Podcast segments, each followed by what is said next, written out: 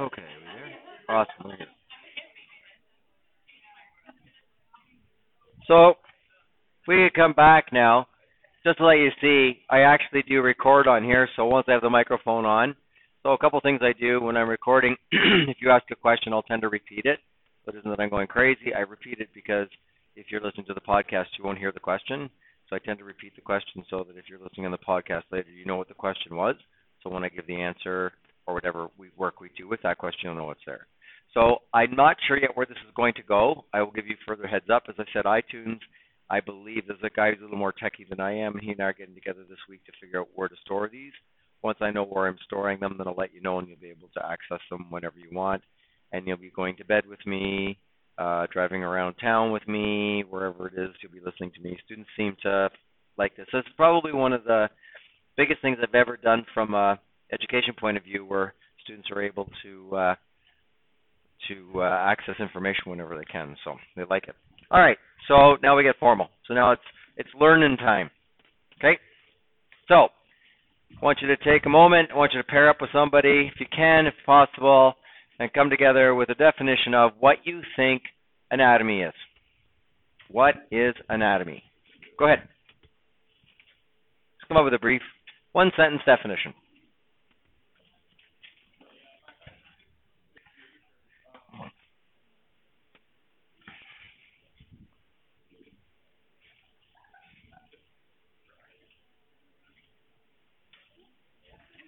You guys are quiet. What's going on?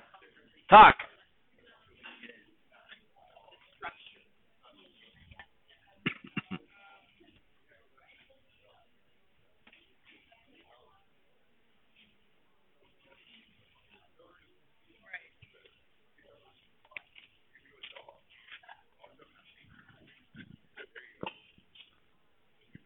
So do flowers.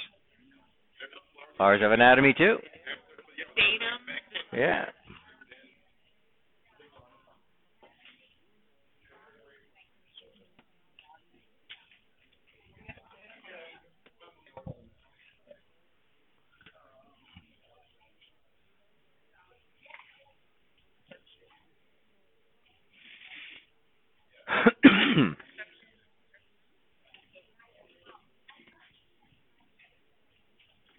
okay, what'd you come up with? What's anatomy?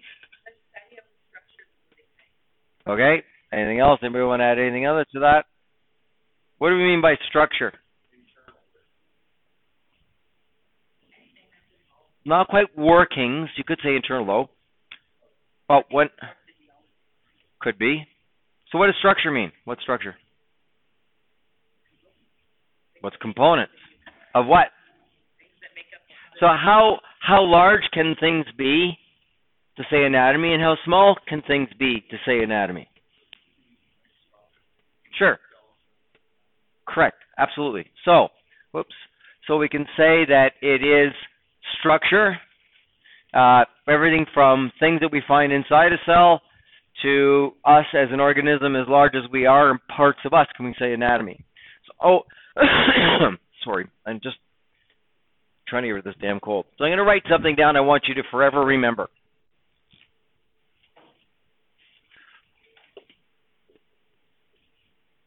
And write this down.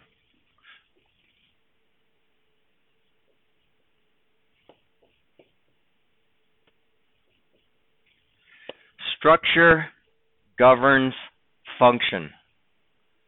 Anybody care to guess what that means? Yes.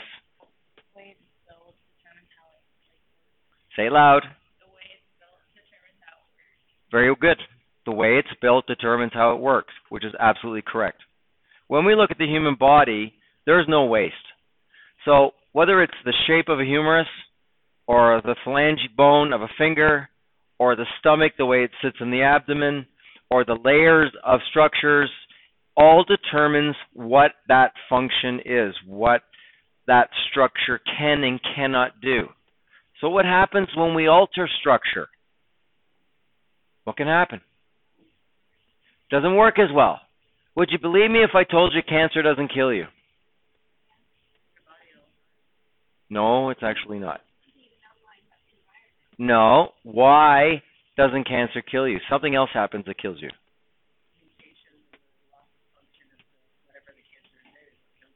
Well, it changes it. So if you have stomach cancer, cancer makes such an alteration to the stomach, the stomach can't function as a stomach any longer. So therefore, it ends up causing issues. Brain cancer changes the brain, doesn't function as a brain anymore. You lose the normal functions of it. We're going to be talking about something called homeostasis probably next week, which is the balance of how things processes of the body. And understand that, that whenever you change any kind of structure, you end up changing function. What happens when we change function? Does that affect structure? Give me an example if you think that's correct. Can changing function alter structure? Say it.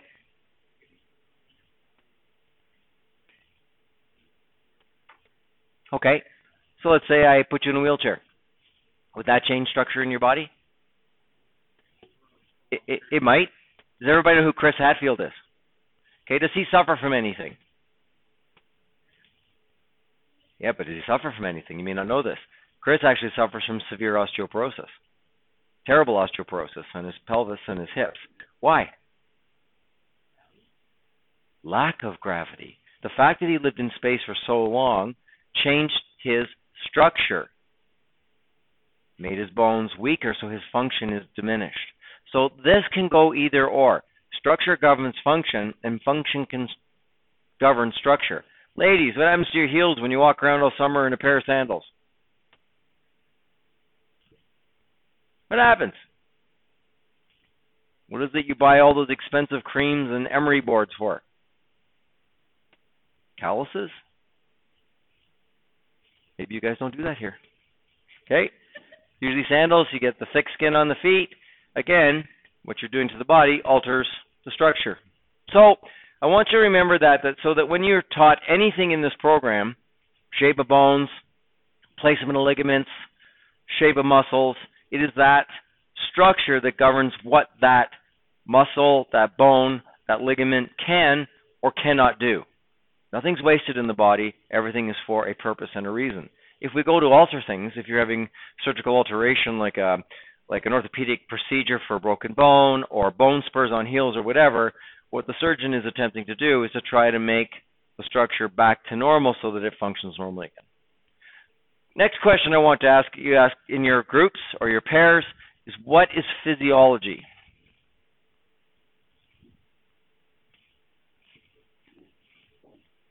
I'm going to give you guys a hint.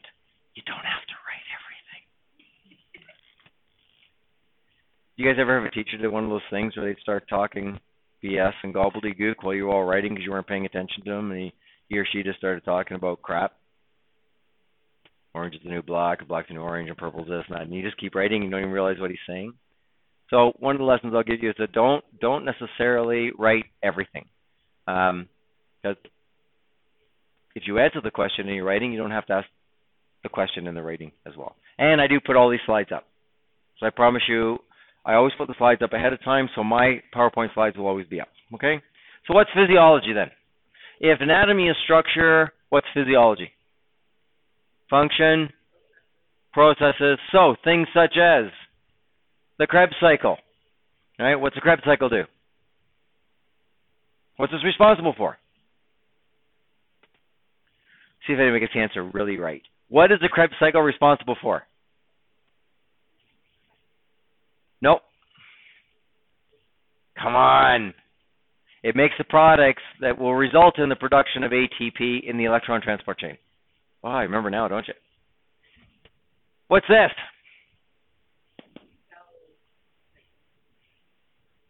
PMAT.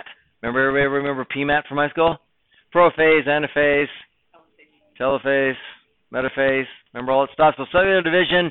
So we see that also from a physiological point of view, we as well have physiology that's the endocrine system, which is hormones, reproductive, immune, urinary, integumentary. All the things that we're made of all have physiological processes that are all cellular things that are happening, chemical things that are happening all the time. We are a very dynamic thing. Although you may be sitting there twiddling thumbs, doing nothing, you are doing nothing. You, everything's working in your body now. Things are happening you're unaware of. Um, non-stop, never stops.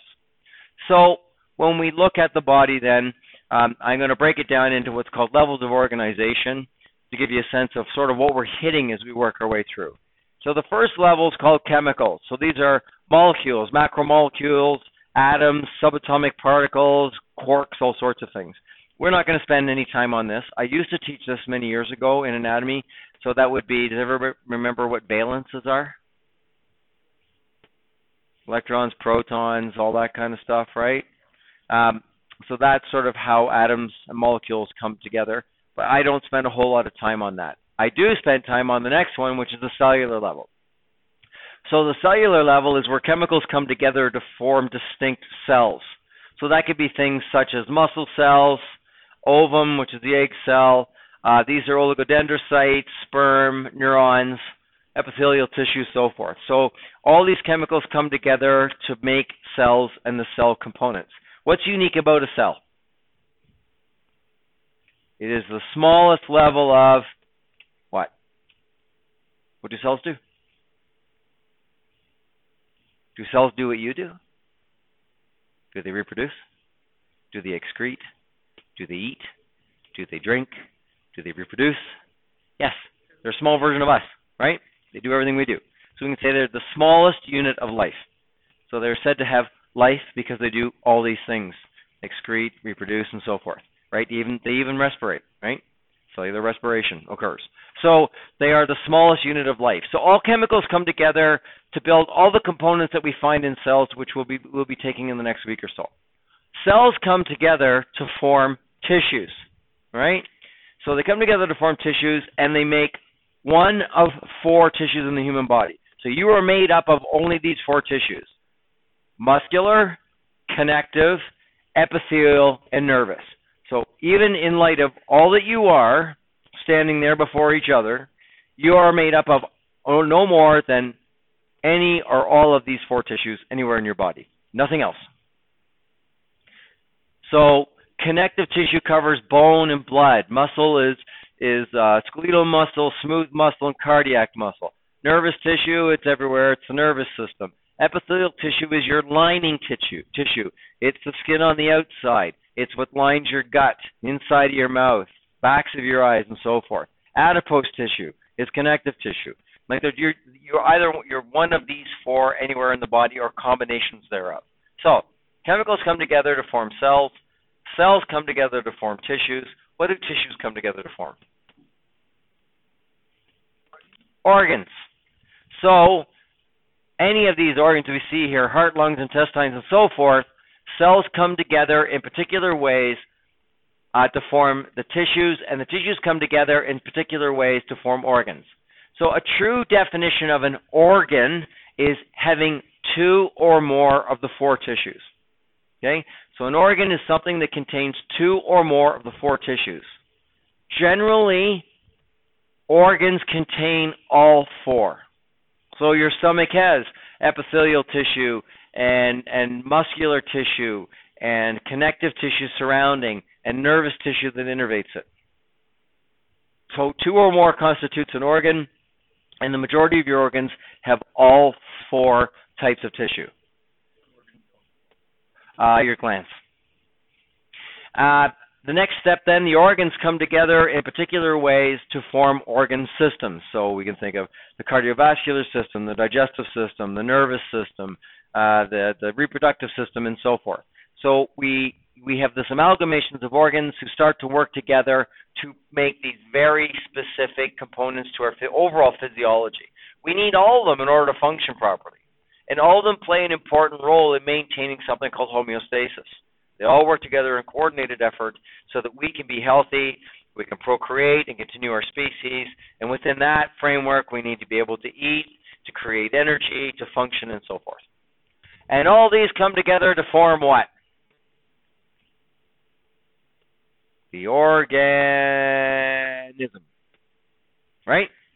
So all of them come together to form this female or male component that contains everything from the chemical aspects of small, small micromolecules all the way up to what you see as you.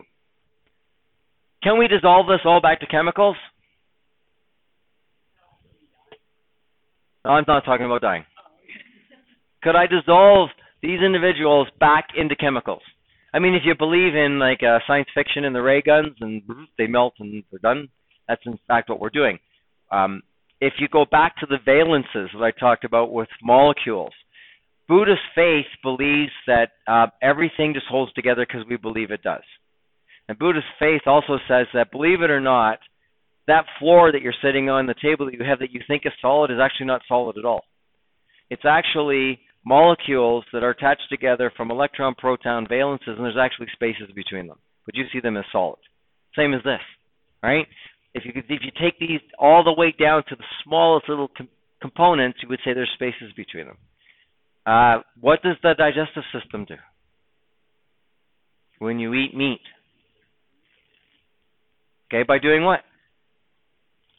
It takes solids and dissolves it down into chemicals. Okay? What are you eating when you eat a steak? What are you eating? You're eating cow muscle. It's muscle. I used to teach clinical anatomy. It's one of my favorite courses. I was a butcher by trade for most of my life. So all the meat cuts I compared to all the muscles that you learn in clinical anatomy. So psoas is the tenderloin, like filet mignon. Uh, the erectors are strip loin steak, uh, all that stuff. I, I relate it all together because what you're eating is actually cow muscle. And what are you doing? You're actually putting in a digestive process that takes that solid piece of meat and turns it right down into its most minute chemicals. And what are the major chemicals of muscle? Protein is still a macromolecule. We've got to get smaller than that. Amino acids, right? So what happens is you have a, you have uh, essential amino acids and non-essential amino acids. Non-essential amino acids mean that your body produces them. You have 22 essential amino acids, which means sorry, 11, which means that you have to eat. So your body actually eats cow meat and then takes those amino acids to build your own body and all the components of your own body. And we're going to learn through physiology protein is everything. Everything's about protein. Everything you do in your body, your immune response, everything is all about protein. So important life processes then within sort of this hierarchy of, of levels. So the first is something called metabolism. So as I suggested, we do have breakdown and build up. So it's kind of interesting how the cycle works. I take a piece of cow, I kill it, I cut a piece of muscle off, I cook it, and eat it. I break it down into amino acids. Those amino acids that I take from that steak, my body then takes them to build up muscle right? It works its way all the way through the cycle. So cow builds muscle, we eat its muscle to build our muscle and other components of our body. When we do that, that is known as anabolism. Building simple to complex, so muscle hypertrophy. What are steroids called? Anabolic steroids. So what they do is they cause the body to overproduce protein, therefore we look like Arnold. Okay? Or we heal injuries. In fact, I would argue to say that most athletes who take anabolic steroids most of the time are taking them because they hurt and they're hurt and they use them to heal faster. And in a, in a system, when this this I find this a real conundrum and a contradiction is we expect athletes to pay play 132 baseball games or 72 basketball games and be out there every night and play. And when they get injured, we're expecting to be out there. So they take steroids so they heal faster, and then we give them shit and call them cheaters. Between you guys and me, if I'm close to the NHL and some coach says to me, you need to put 10 pounds of muscle and we'll have you on the Toronto Maple Leafs tomorrow, I'd stick a needle in my ass in a minute. Why? Money, man. That's why they do it. It's money. If I could make 10 million a year, I'd really consider it. I truly would, right? Because that's what we've come to, unfortunately. The opposite to that is talk about breaking down. Breaking down is catabolism. Any weightlifters here? Anybody that's into weightlifting big time? Okay, what's the worst thing you can do if you want to build muscle mass? Cardio, right? Cardio. Because cardio causes catabolism. So if you truly want to build muscle to be competitive, if you're into bodybuilding or whatever, you do that minor amount of of uh, aerobics because you have to, but you don't do excess like me. You won't go in because I kind of split mine between 50% lifting and 50% biking or doing whatever, and that's not something you'd want to do if you really want to truly build mass, right? But the body does that all the time as well in terms of how it maintains. So if I sit you on your ass or put you in a bed for six weeks, what happens to your muscles? They shrivel up. You go into a catabolic state. Why do people lose massive amounts of weight when they have cancer? Sorry? Right. Okay, actually, what happens is cancer causes catabolism to go through the roof. Okay, because cancer cells have metabolism that's beyond anything the normal human body can do. So, what's the body do to help maintain cancer cells? It eats itself. So, it actually starts breaking down its own protein to feed the cancer. That's why cancer patients massively lose their weight. And that's why they invented anabolic steroids to give them to cancer victims so they could try to maintain their muscle mass while they were fighting the disease. It's exactly where that's actually where anabolic steroids actually came from, was to help. Uh, no, because the cancer needs the protein. So it, it's interesting. It, it, it's this sort of this this cycle because cancer is actually a parasite. It feeds off of you. It can't kind of survive on its own. So it's like uh you know those things on the tree. It's no different. But yeah, that's why they lose weight because the body actually starts munching on its own protein and you end up in catabolic. So when we have muscle loss like that, catabolism, that's known as muscle atrophy. And you'll hear that term a lot within the course. If you're in an anabolic state building, that's called muscle hypertrophy. So guys who and girls that are in the gym lifting weights to try to build muscle mass, they are actually causing muscle hypertrophy. Responsiveness. The other thing is detect and respond to changes. So this is something that's really important. It's called the stress and and and the um, no, no. Uh, adaptation, stress and adaptation. So when let's use weightlifting again. We'll stay there for now. So why do you lift heavier and heavier weights?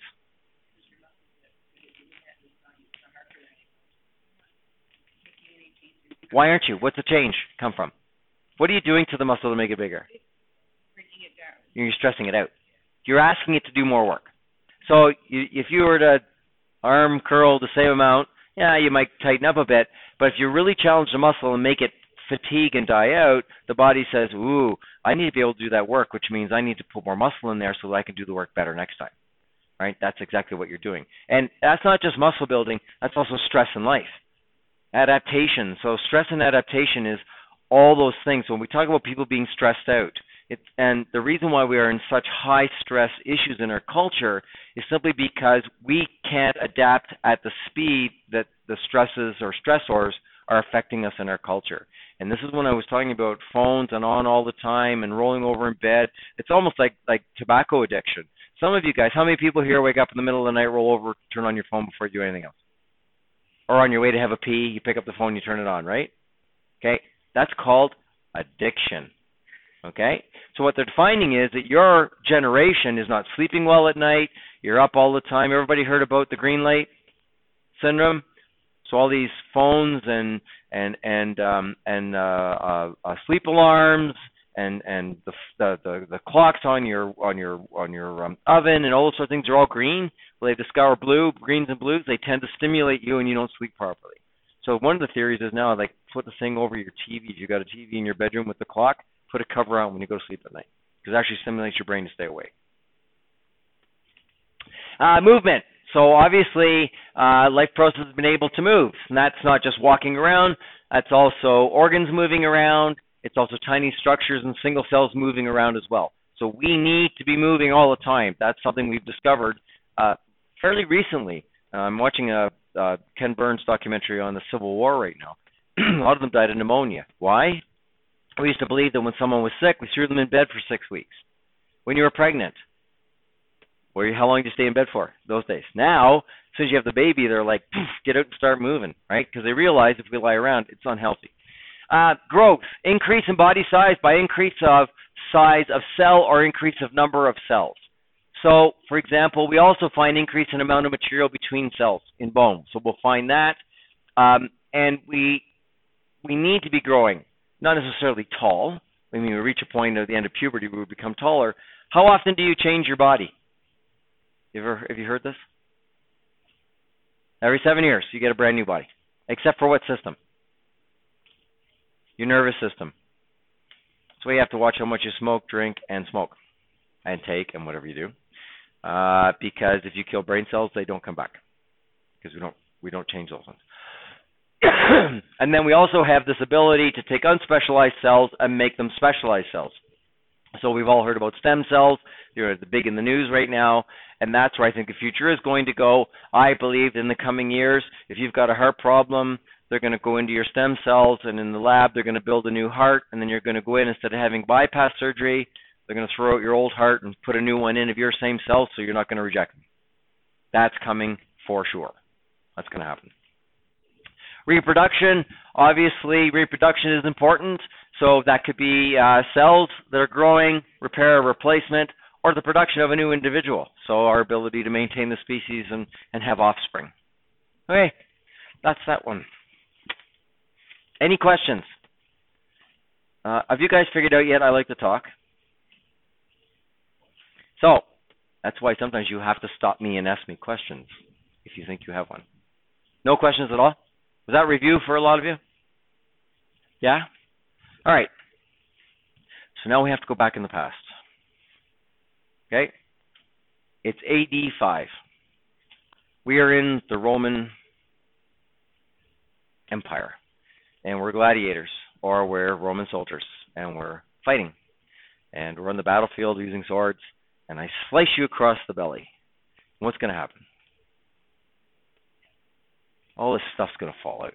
We don't know what it is, but we get curious about it and Galen and Aristotle and all those boys there started to realize that you know underneath the skin there was stuff that was going on in there, and we could see it at time to time in battle these tubes and things, and so we started getting curious and we started asking about you know what was going on in the human body, and we came up with uh, you know different and weird philosophical, physiological things that we thought was going on. So we used to believe in something called humors. We believed that we were made of four humors. Anybody heard this? What were the four humors? Green or yellow, red, white, and black. Okay? So they thought that any kind of imbalance on those four humors would result in you sick, being sick or unbalanced. Traditional Chinese medicine still believes in balance of cold and hot and wet and dry and they believe that any alterations in the balance between those, you might go to a practitioner, a traditional Chinese practitioner, he may say you are wet and hot. Therefore, you need to eat this particular way to bring balance back to dry and cool so that all four work together. So, although it seems kind of way back there, we don't think that way anymore. Traditional Chinese medicine still does believe in balance within that way. And there's some proof that would suggest that, you know, in some some ways it's kind of correct. Anyways, so once we started this curiosity, we had to start thinking about standardizing that curiosity and getting um, through standardization, getting commonalities. And I jump way ahead to uh, 1600s, 1700s. Uh, Vesalius wrote the very first book on anatomy, and um, this is the period of time where you know people were sneaking out in the nights and they were removing bodies from graves to dissect them, and the church, the Catholic Church of the time, thought it was blasphemous and was burning people at the stake over it, and because they said it was the work of the devil, and why would you cut open God's creation, and on and on and on. Anyways, it moved forward, and we, we got to the point where we started to somewhat dissect bodies more regularly. Anybody heard the term ghoul? Yeah, what's a ghoul? Never heard the term ghouls? Ghosts and ghouls? Like ghosts, right? It's not exactly correct. The original term for ghoul was grave robbers. So in London, when grave robbing went absolutely nuts, they were called ghouls. So those are the guys that would pay money and go out and you'd bury your dad, and that night they'd dig him up and ship him off to the local uh, medical hospital to have him dissected in front of 40 or 50 men to figure out what was going on with the body. So we had to start standardizing. So when the reason we had to standardize was it was the beginning of something called the scientific method. So we had to start thinking about proving things, and we had to be able to converse. The universities were starting to come all over Europe. And how could we ensure that if I'm in a German university and I'm talking to someone in a English university or a French university, how could we standardize that we all knew we were talking about the same thing? So the first thing we did was something called the anatomical position. So when I'm talking to you about where something is, or Tammy's talking to you about structures in the clinical anatomy course, everything always. Did you do this in clinical anatomy? Oh, so this is I don't have to spend time with this. You understand it? So remember that you know Hands, palms face forward, standing. The body is erect. So even if I'm hanging you upside down here from the ceiling, and I'm explaining where something is, that something is anterolateral to something else, you always close your eyes and think of that person being back in the anatomical position when we're discussing it. Right? Does that all make sense to you guys? Okay, awesome. I don't spend any time there. That's perfect. Did she go into any of this? Any questions on this? So the key thing you need to take from this is that we will, as teachers, will all be using this all the time now. So no longer will we be talking about something, uh, you know, it's near something or above something or away from something. We'll actually be using this terminology when we talk. Yes.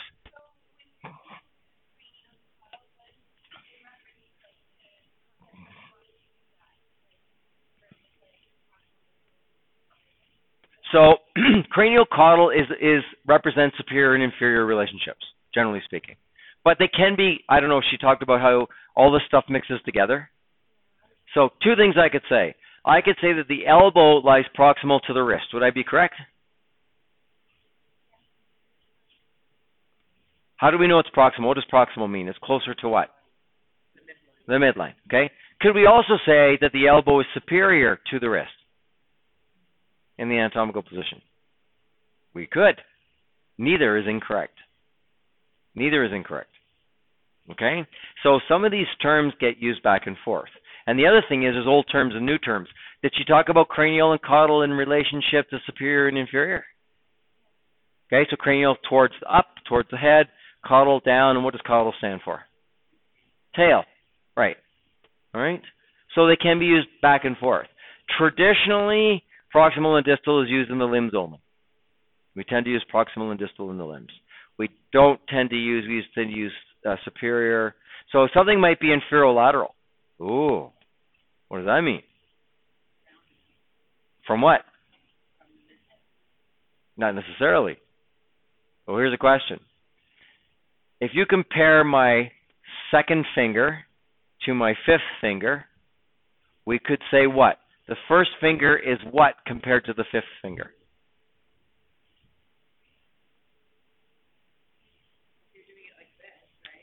Think of it, it has to be the anatomical position. My third finger to my fifth finger. Where does my f- third finger lie in comparison to my fifth? Lateral. Lateral. Close, but it's lateral. So you've got your third and your fifth. So in this position, my fifth finger is closer to my medial line. So therefore, my focus was on that. So I said my third finger lies what to my fifth, because I could say, well, where does my fifth finger lie in relationship to my third? It has to do with your starting reference point. So if I use my third finger, i gotta be careful with that. If I use my third finger as my reference point, I could say that it's lateral. But if my first part of the statement says, what is my fifth finger in comparison to my third, where's my reference point now? It's my fifth finger. So we can say, well, it lies medial to my third. So it's all about reference point. So you always have to listen to the question, what's the reference first in the relationship? Okay? Does everybody make sense to everybody? Right? So always listen to the read the question properly, figure out where the reference point is, and then you go from there. Did you talk about ventral and, and dorsal? How do you remember dorsal? Use ventral and dorsal a lot too. In the hand, it's always ventral and dorsal. In the rest of the body, it's anterior posterior. But how do you remember dorsal? You take that fish and you put him in the anatomical position so his white belly is facing you. And where's his dorsal fin? Make sense now? Dorsal fin in the anatomical position. So the fish's head is up here, his tail's down there, white belly here, dorsal fin's back here. That's how you remember it. At least to me, that's how I always remembered it. Any other questions on this? You have an opportunity to ask. The nice thing is it's a language, and the more your teachers use it, and the more you guys use it, it'll become second nature. Believe it or not, by the by the end of about week seven, this is all going to be second nature to you. Right now, you're like, oh my god, but seven weeks from now, when your teachers are using it and you're using it, it will just integrate into you like you won't believe, and it'll be it'll be fine. I mean, you won't even be worried about it. She didn't do any of this, did she? So the other thing was, so we figured out the anatomical position. So if I'm going to have a conversation with you about the body, And then we had to talk about movements. So we're dynamic. These legs move on this cadaver here on the table, and the arms move. And what's relationship to what? Because everything's kind of connected. We came up with some terminology and relationship. The next thing was we looked at this body, and we saw lumps and bumps. And we had to be able to talk about regions and areas because you know maybe the heart's in one region and the testicles are in another and the kneecap is in another and the foot and so forth. So we had to before we even cut this body up we had to standardize terminology of regions of the body. So we did. So you see here uh, you know we've got orbital for the eyes buccal for the cheeks. No longer it is the is it the armpit it's actually the axillary region. No longer is it the kneecap it's the patellar the patellar region the front of the shin is known as the crural region, whereas the back, where the uh, and, and, and, and the soleus is, is now called the sural region. You've got the gluteal region for the buttocks, sacral for the lower back. Uh, else would be new? The belly button is now the umbilical region. Around the umbilical region is the uh, abdominal, where they stick the needle in you for blood. That's known as the antecubital region. The upper arm is called the brachial whereas the forearm is called the antebrachial. Okay? Uh, what I want you to know as well as this is not the leg. This is the femoral region. Below the knee is said to be the leg.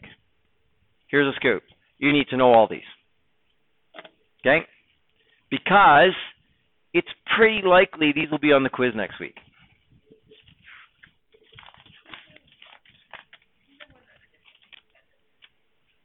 I don't know. Antecubital, A N T E cubital, or antebrachial, sorry.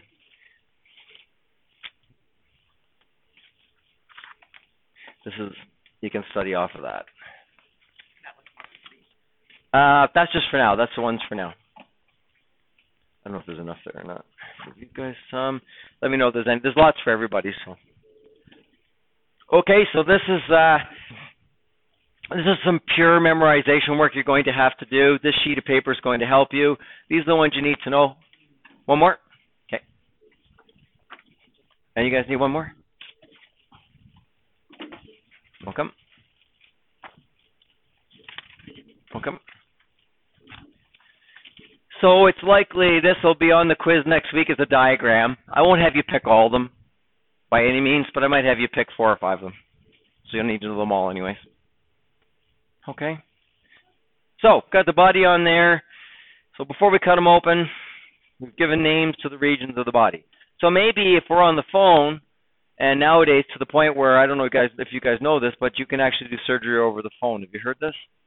So you may have up north in um, in the Northwest Territories, you might have a practical nurse who needs to do an emergency appendectomy um, to remove the the appendix of someone up there who's suffering a physician will actually get on the phone and talk the nurse through.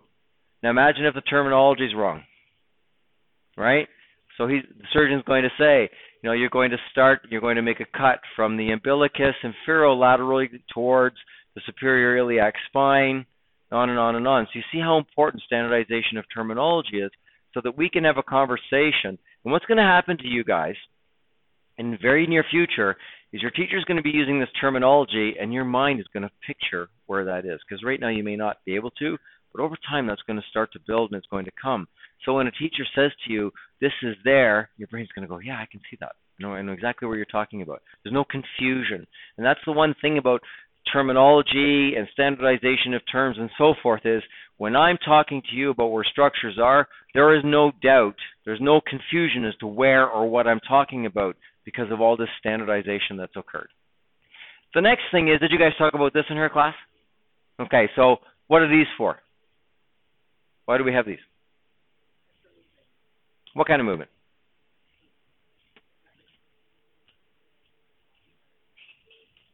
So did she talk about the movements, right? She talked about abduction, adduction, rotation, right? All those sorts of things. So they move in these planes.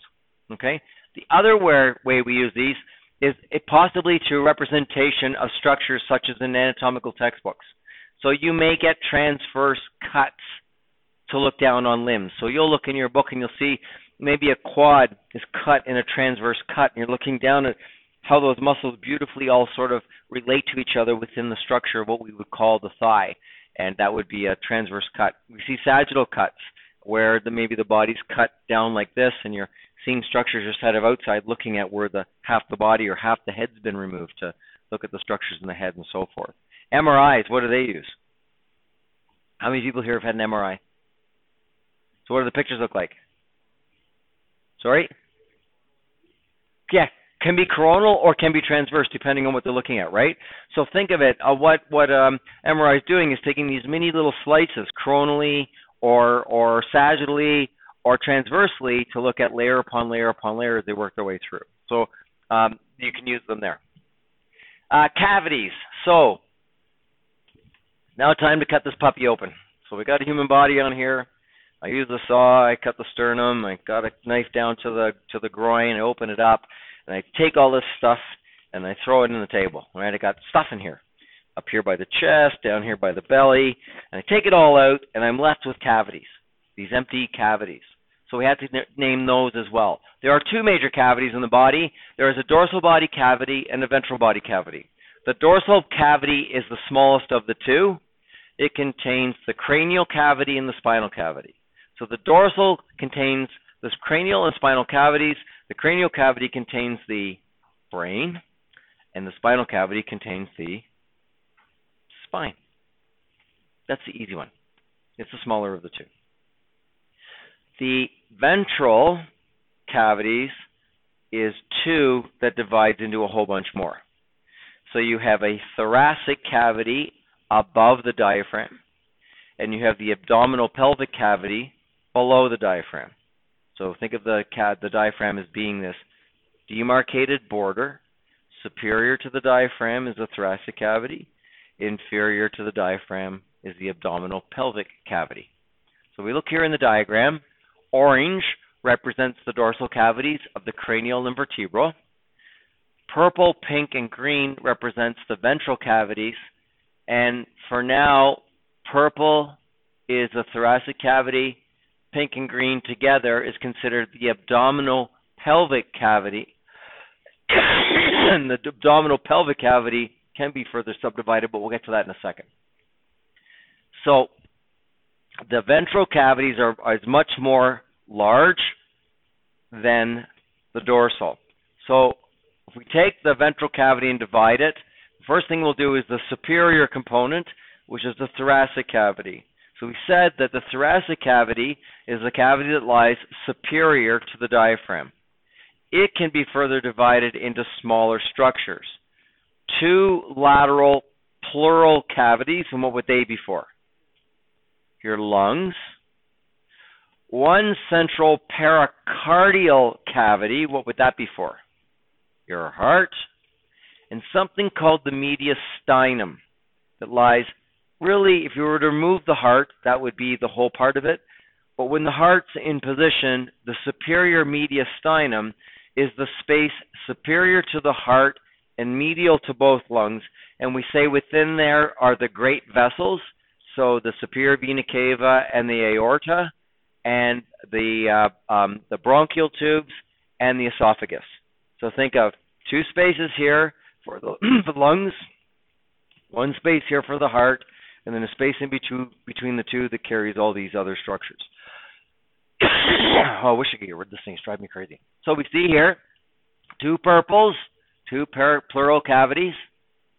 The teal color here, the pericardial cavity, and then this orange piece here is the superior mediastinum. And as I said, if we removed the heart, it is said that this whole space without the heart is said to be the mediastinum. Okay? Any questions so far? Um, so that's superior. Inferior to the diaphragm, we have the abdominal pelvic cavity, which is divided into two parts the abdominal cavity and the pelvic cavity. Now, the difference between the two is when we look at the thoracic to abdominal pelvic, we say we have a border, the diaphragm. When we look at the abdominal pelvic cavity, there is no demarcation or border. We generally tend to say that the pelvic cavity is below sort of the tops of the iliac crests here below. So generally speaking, the pelvic cavity contains the uterus, fallopian tubes, and the sigmoid colon and the rectum. In females, in males, it contains the prostate, the bladder. Well, females the bladder too. Prostate, the bladder, the rectum, and the sigmoid colon as well. Right. So we're we're down um, we're down in here. So we say the reproductive organs and the lower digestive organs tend to be in this green area, but there is no definite border like there is here with the diaphragm. Okay. So we say then that the abdominal cavity is where we find the stomach, intestine, spleen, liver, and so forth, whereas the pelvic cavity, is the bladder. We say some reproductive organs because there are lower reproductive organs such as the vulva, labia, penis, that kind of stuff, scrotum. They're not in the pelvic cavity. So and then and the rectum and the sigmoid colon, which I don't have on there. Have I lost you yet? Is this review for most of you? Some yes, some no. Okay. All right. If you want to go to page 219, if you happen to have your book with you, you're quite welcome to. You figured out yet? I love to talk. So sometimes you have to shut me up. Ask questions. If you don't have your book, it's not a big deal. Um, the stuff, I have some pictures and stuff here as far as that goes. So just page 19 in your book. Is that the 14th edition? Oh, it's the 15th. Oh, you just made your own? Yeah. Ah, gotcha. Okay. So within these cavities, we had a whole bunch of junk in there. So we can we can assume that in the thoracic cavity we had two lungs and a heart and a bunch of vessels. And below the diaphragm in the abdominal cavity, we can assume that in there we said there was livers and spleen and stomach and intestines and all that kind of stuff. And in the pelvic cavity, we had internal reproductive organs and the ending of the digestive system. All this stuff is jam packed into that space. How many people here dissected a a pig or a frog in high school? How long was that di- uh, was that small intestine that you pulled out of that damn thing? How long is the human small intestine? 22 feet. So imagine taking a 20 foot garden hose in your front lawn and jam that all into your gut. And you still have to have room for your spleen, your liver, because all this stuff's below the diaphragm. Your spleen, your liver, your stomach, right, and your large colon as well, right? Because your small intestine empties into your large intestine, which is where you eventually remove all those solid waste products when you defecate, right? So all that has to fit in here. The other thing to remember is all this stuff moves. Okay? You know that sound, right? What is that? What's it doing? Okay, it's actually moving. So, believe it or not, the large intestine goes back and forth and squeezes, whips around like this. When that roar is happening, you're actually it's actually doing this. You don't know it because you haven't got the nerve endings there. You don't realize it, but it's actually there's a lot of movement going on there at the time. And sometimes they ever notice you put your hand on your belly or maybe your partner's belly, all of a sudden, whoa, what the hell was that? Something kind of moved. It's because they're moving. They're doing their thing. So what would happen if we didn't have something to hold them to place and we didn't have something that was slippery and lubricant so that they could all slip and slide each against each other? What would, what do you think would happen? Okay, you might have some friction, so you would feel that as pain. And what would happen to all this stuff that's hanging here? under gravity. It would all kind of go, right? Because we're still under the process of gravity. So the body has created a membrane that's related to all these structures that plays those kind of roles. So the walls of the ventral cavity and the outer surfaces of the visceral organs are covered by a thin double-layered membrane called the serous membrane or the serosa. Okay, so don't write for a minute. So we're going to take a balloon. And you're going to be like, what the hell has a balloon got to do with this? So, just a simple, ordinary balloon. Okay. How many surfaces does this balloon have? Sorry? Why two? Okay. So, it has two surfaces. I'm going to do something a bit differently here, and please excuse my anatomy because I'm doing or my drawing because I'm just going to do this very quickly. But we have a hand here, okay, as a fist, and it is pushed into the balloon. All right. So now the balloon is going to look like this. How many surfaces does that balloon have now? How about this side? You guys don't talk very much. There's always quiet sides in the room. You better be careful because I'll start to zero in on you. How many sides has that balloon got now?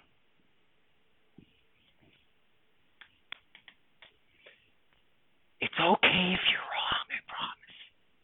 Just put it out there. Does it?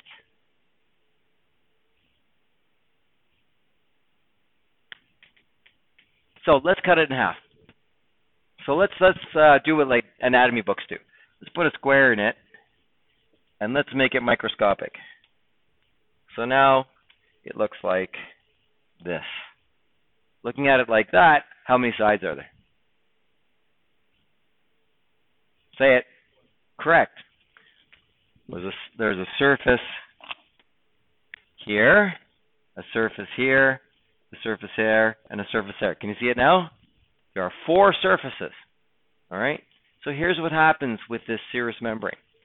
Let's say that fist is a heart. The body actually has a balloon like shape. And when the heart develops inside mom, it grows into the balloon, pushing into it. Now imagine, if you will, if I could make a balloon malleable enough and not not not so full of air. Imagine if I could push my hand into the balloon so that it completely covered my hand. Can you see how, how it would have four surfaces? Right? So a surface that faces my hand, a surface that faces outside, and two inner surfaces that face each other. Can you see that? It's exactly how the organs and the heart develop inside mom. As the heart grows into the balloon, the balloon surrounds it, so therefore there's a four sided membrane that coats the heart. One that's intimately involved with the outside surface of the organ, one that faces outside all of it, and then two inner surfaces that face each other. Okay? So, part of the membrane lining the cavity walls is called the parietal serosa. So there is an outer wall here. The very outer wall here is not related to the organ. Okay, let's say this is an organ. This outer wall, we can say, is not really related to the organ because this inner wall is intimately attached to the organ. Can you see that? So this is the parietal layer because it's away from the organ. The layer that is closest to the organ is called the visceral layer of the serosa. And in fact, in the body, the visceral layer actually attaches to the organs themselves. Does everybody understand that? So imagine all this junk in here, right? There's there's an outer layer, they all face each other, and there's a, another layer that that sticks to all the organs. Sometimes it works better if we just talk about the heart first. So if I took my heart out and showed it to you, this is what you would see.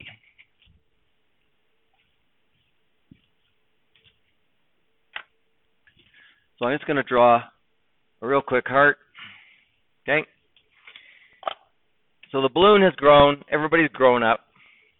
So there's a layer that's, although there's spaces, please pretend there isn't. So that outer layer is intimately attached to the muscular layer of the heart. Do you understand it now? So you can see there's a layer that's intimately attached to the muscle wall of the heart, and there's another layer that's away from the heart, and please note that there is a space between the two, correct? Okay. The, the layer that is closest to the organ is known as the visceral layer. That one kind of makes sense, right? Because organs are called viscera. What's it called when we take the organs out of a chicken? We eviscerate it. Here we're taking the viscera out.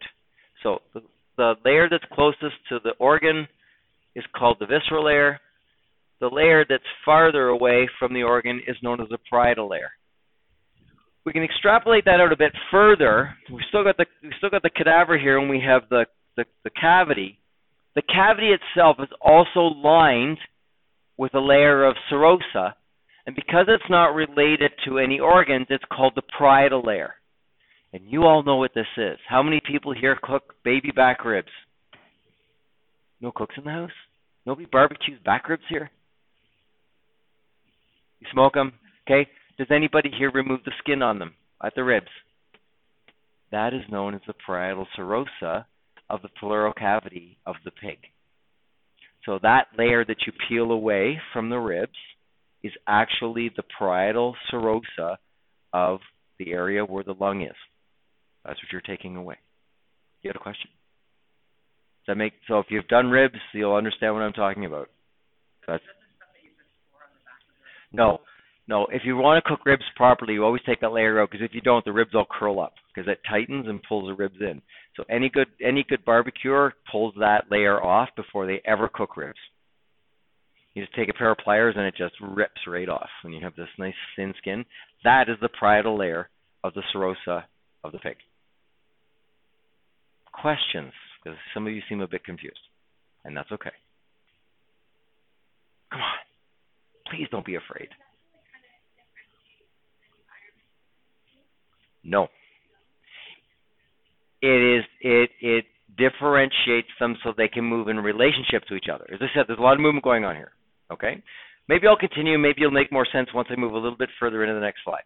In a moment. So it folds in on itself to form the visceral serosa. So we have the parietal away from the organ, we have the visceral that's attached to the organ. I said that there's a space between the two, and there is. in that space, we find fluid called serous fluid. And serous fluid is viscous. In other words, it's slippery. And this allows the organs to move around without friction, whatever they're doing. Imagine your heart. Boom, boom, boom, boom, boom. boom. All day, every day, this thing's jiggling and contracting. Imagine if it didn't have a nice slippery environment to work in. You'd be like, oh, ah, oh, oh, oh, every time the heartburn. Oh, pericarditis. Absolutely. Okay? So, the thing is, though, this space, although your authors in your books, and I showed it here, is a very large space, it's actually said to be a potential space. In other words, if I were to cut it open and you were look at to look at it with the naked eye, you would say that there is no space. This space is so small, it is one cell wide. Okay? So imagine within this space, the cells line up like that, and that's only how wide that serous space is. In the lungs, this is vitally important because the lungs also have a visceral pleura and a parietal pleura. So the cavity in which the lung lies, there's a lining of the lung itself and a lining of the cavity the lung sits in. This single cell space results in a negative atmosphere. What does a negative atmosphere mean? Does anybody know? You call it a vacuum. Okay, a one so it's a one atmosphere of negative atmosphere. So what that does, it allows the lung to suck to the outside or the inside of the rib cage out here, which expands the lung. If I put too much fluid in here and this widens or blood or pus, what do you think happens to that atmosphere? It's no longer a vacuum, and what's going to happen to the lung? You're going to have a collapsed lung. Because the lung, if you took everything away from the lung, it actually becomes this little ball of like spongy tissue.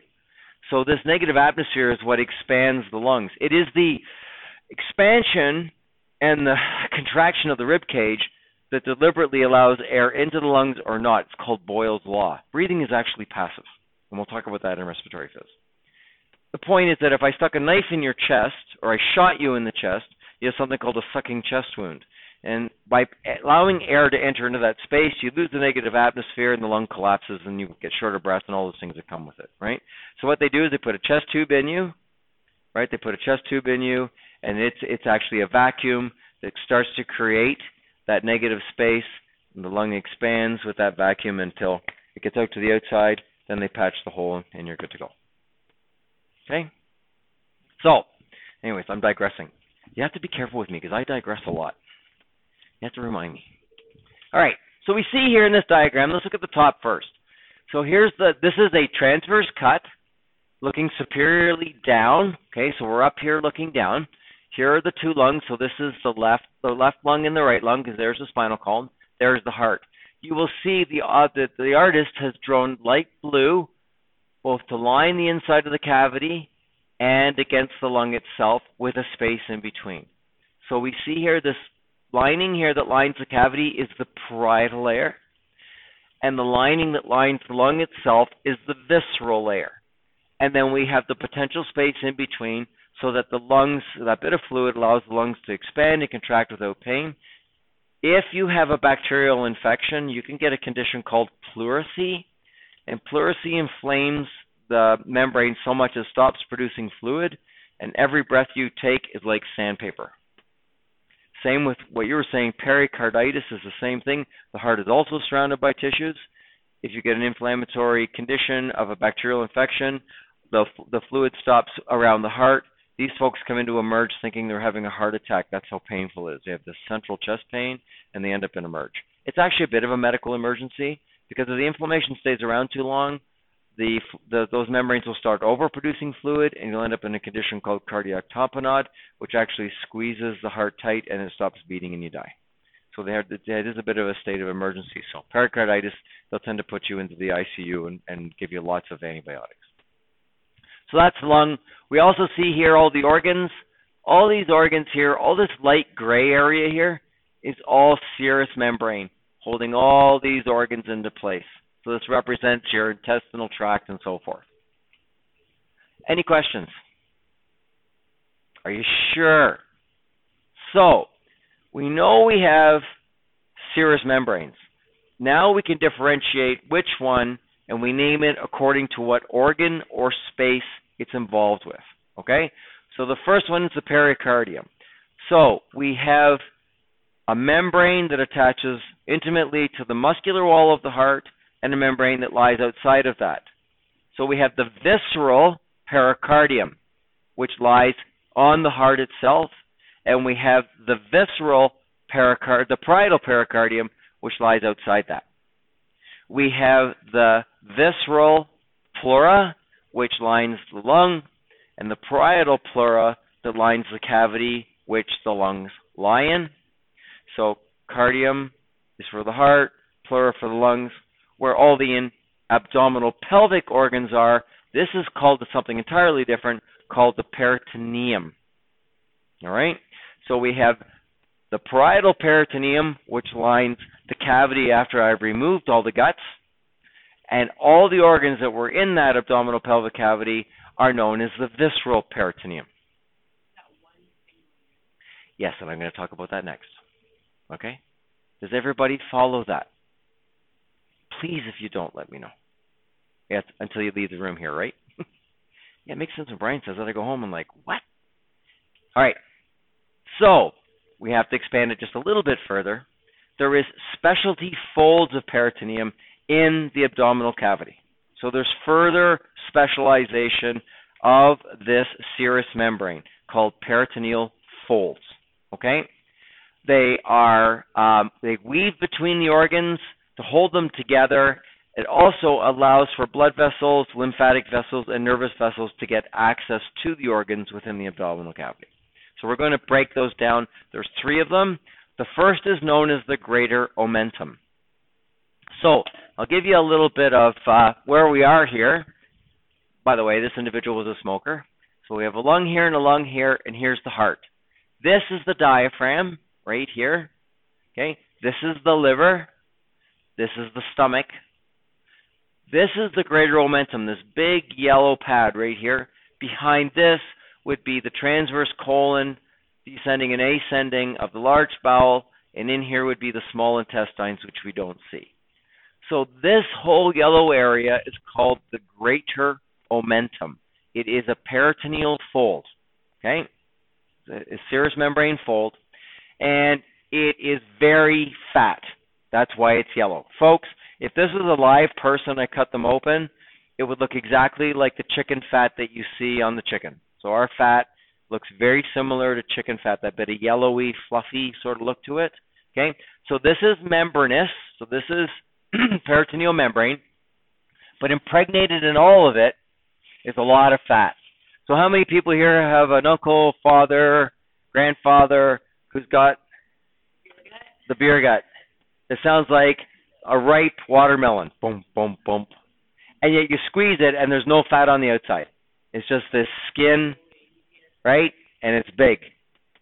All the fat that's behind that belly generally comes from this. So all that fatty collection doesn't go between the skin and the muscle. It's actually lining and filling all of this because of all the musculature and the bone in the belly. The only place this has to go is forward. So therefore, you get the tummy. Uh, yeah, it's not quite as bad as the next one we're going to talk about, but yes, this does have some some relationship to type 2 diabetes, heart disease, and liver disease. Yes. So you want them to get rid of it if you can. Okay? Like the, some of these guys can't even tie their shoes or put on socks, right? Yeah. So omentum actually means apron. So it's said to be a fatty apron. So it kind of lays down over top. So it it uh, drapes over the transverse colon and the small intestines like a big apron. So imagine your diaphragm's here. This is a big fatty apron that lies almost down to the to the pelvis. Whoops, sorry. Okay. The next is called the lesser omentum. So here's this looks more like chicken fat, right? This is a much fresher cadaver. Okay, it hasn't been treated with uh, chemicals to preserve it. So you can see the color. Does it not look like chicken fat? You don't think it looks like chicken fat? Anyways, that's the greater omentum. This is the stomach. This is the lesser omentum. So where the greater omentum covered this whole area below the stomach, the lesser omentum rises and helps the upper part of the stomach. So it connects the stomach to the liver, which is here, and the duodenum, which is kind of here. Okay? So it's a bit smaller, but it's a connector. Um, so we see here in the diagram, because sometimes um, the pictures of the cadaver people get a little bit lost in.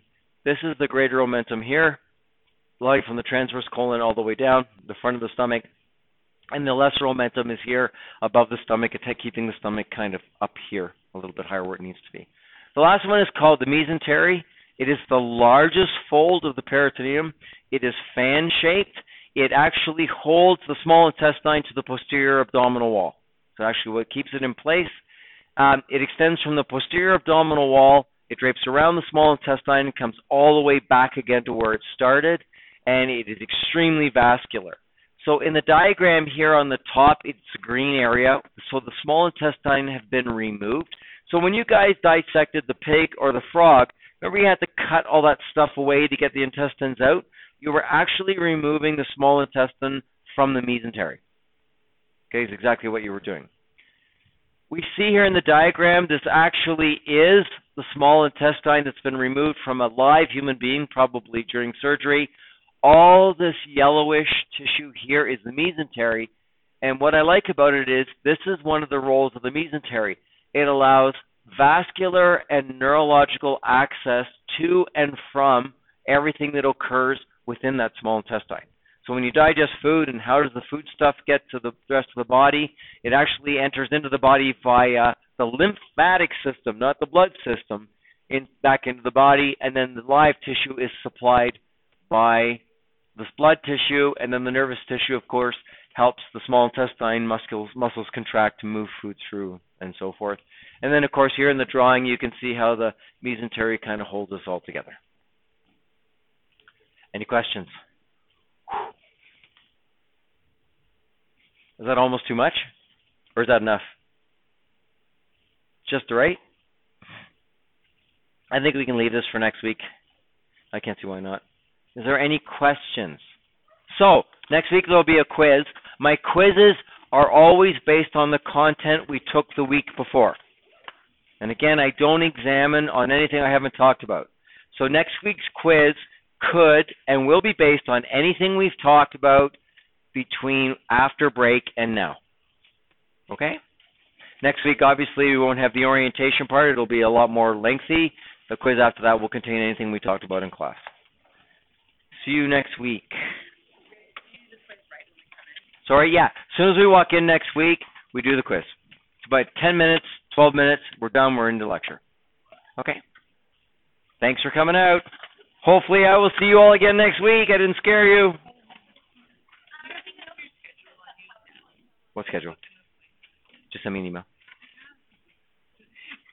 Okay. What was it about? Okay, just send it to me again. When did you send it to me? Oh yeah, forget that.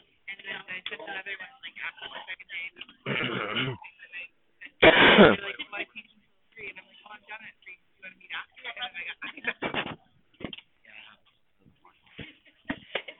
Okay.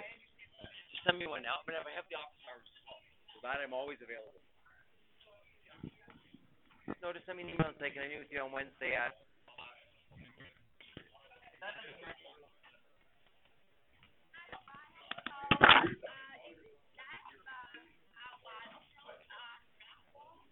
I will be putting them on black.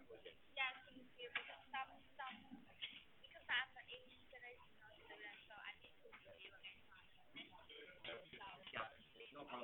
Absolutely. I'll be putting them up.